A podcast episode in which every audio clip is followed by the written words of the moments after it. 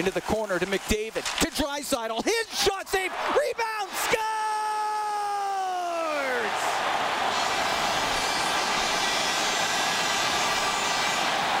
Loose puck jammed in by Newton Hopkins, and the Oilers are up 1 0.